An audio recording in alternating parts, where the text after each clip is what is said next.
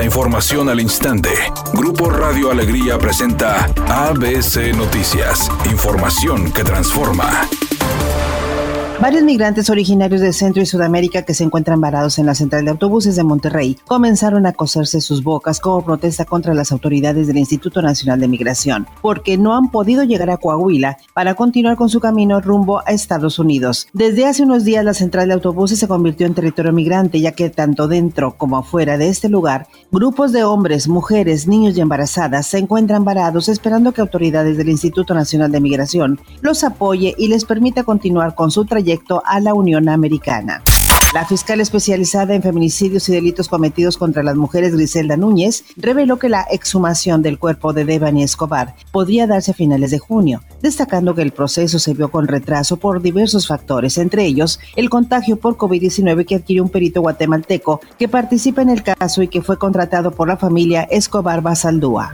El presidente López Obrador informó que todo se encuentra listo para que el próximo dos de julio inaugure la refinería Olmeca, ubicada en Dos Bocas, Tabasco. Explicó que tendrá un proceso de prueba de seis meses y a partir de enero del próximo año producirá ciento cincuenta mil barriles diarios de gasolinas, que con la producción de las seis refinerías existentes y la que Pemex compró en Houston, Texas, México logrará la autosuficiencia en materia de combustibles. Nosotros tenemos el compromiso y vamos a cumplir de que el año próximo ya dejamos de comprar las gasolinas y necesitamos esa planta.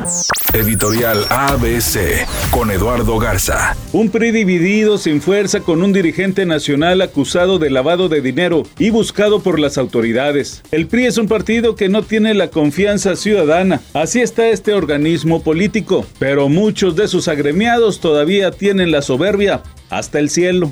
A B C Deportes informa. El pitcher mexicano José Urquidy con el equipo de los Astros el día de ayer tuvo participación, lanzó durante seis entradas, recibió cinco hits, tres carreras, ponchó a cuatro, lamentablemente salió sin decisión en el triunfo de los Astros cuatro por tres sobre los Rangers de Texas. Así que el mexicano no tiene decisión en el partido, pero tiene una buena presentación durante las seis entradas. Los Astros ganaron cuatro por tres, pero Urquidy salió sin decisión.